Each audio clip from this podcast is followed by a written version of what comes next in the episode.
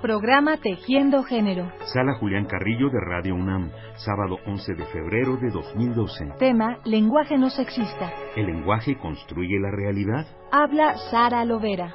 Cuando yo empiezo un taller con mis compañeras y mis compañeros periodistas, yo digo, a ver, primero vamos a confesar algo. Todos creemos en el fondo de nuestro corazón que las mujeres valen menos que los hombres todo lo que las mujeres hicimos mayoritariamente se desvalorizó en la historia. Sigue desvalorizado. La palabra doméstico es una palabra con menos valor porque frente a la jerarquía de lo no doméstico, ¿no? De lo que es creativo, de lo que es la producción, es una palabra totalmente descalificada. Y sin lo doméstico no podría funcionar esta sociedad. ¿Cómo explicamos que lo doméstico es parte de la vida cotidiana?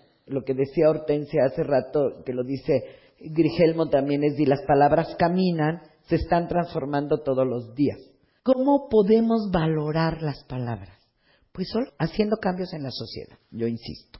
Es lo que nosotras hemos trabajado con un pequeño equipo con el que ahora hemos hecho un diplomado. Nos hemos atrevido las no académicas a plantearnos cómo conseguimos que vayan los periodistas a escuchar con una trampa que es conseguir un, grado en su universidad. Y entonces hicimos una cosa que se llama nueva política lingüística, porque hay una resistencia cuando hablamos de lenguaje no sexista o de lenguaje incluyente feminista. Hay como, eh, he contado como unos 600 manuales que todos son iguales, todos son idénticos. Esta comparación de la palabra, ¿cómo se dice en castellano del hombre? Y cómo se dice en castellano de la mujer y cómo quieren decir cosas distintas. No es lo mismo gato que gata, ¿verdad? Perro que perra. Porque la fuerza de contenido que tiene la palabra. Entonces pensamos en que debemos construir entre todas y todos juntos en los medios de comunicación una nueva política lingüística, que no tiene que ver con la A y la O, y que tiene que ver con un cambio de sentido, de mirada. Entonces el llamado es y se puede aplicar a, otros medios de comunicación, incluido radio, universidad, es ustedes tienen que observar qué es lo que pasa en la sociedad. No podemos decir que hay una huelga de trabajadores con el 80% de trabajadoras en las puertas de la huelga. Usted tiene que mirar objetivamente qué está pasando y automáticamente van a hablar de las mujeres. Tienen que aprender a, mirar la realidad.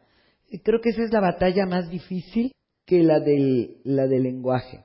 Y luego, ¿cómo no, denostar, no discriminar, no ocultar, no utilizar los adjetivos ofensivos, sino volvamos al periodismo tradicional? ¿Por qué no contamos lo que está pasando en la sociedad? Entonces no nos vamos a dar cuenta, por ejemplo, que va a haber 900 puestos políticos que se van a cambiar el primero de julio en el país y que hay 740 mujeres diciendo que los quiere. Si solamente cuentas, automáticamente vas a decir, mayoría de candidatas mujeres. Hay unas candidaturas femeninas que se están peleando con sus partidos para que las incluyan. Y ya pusiste las, ¿eh? Porque no te queda remedio. Sara Lovera, programa Tejiendo Género, 11 de febrero de 2012. Igualdad entre mujeres y hombres. Nuestra manera de ser Pumas. Programa Universitario de Estudios de Género, PUEG.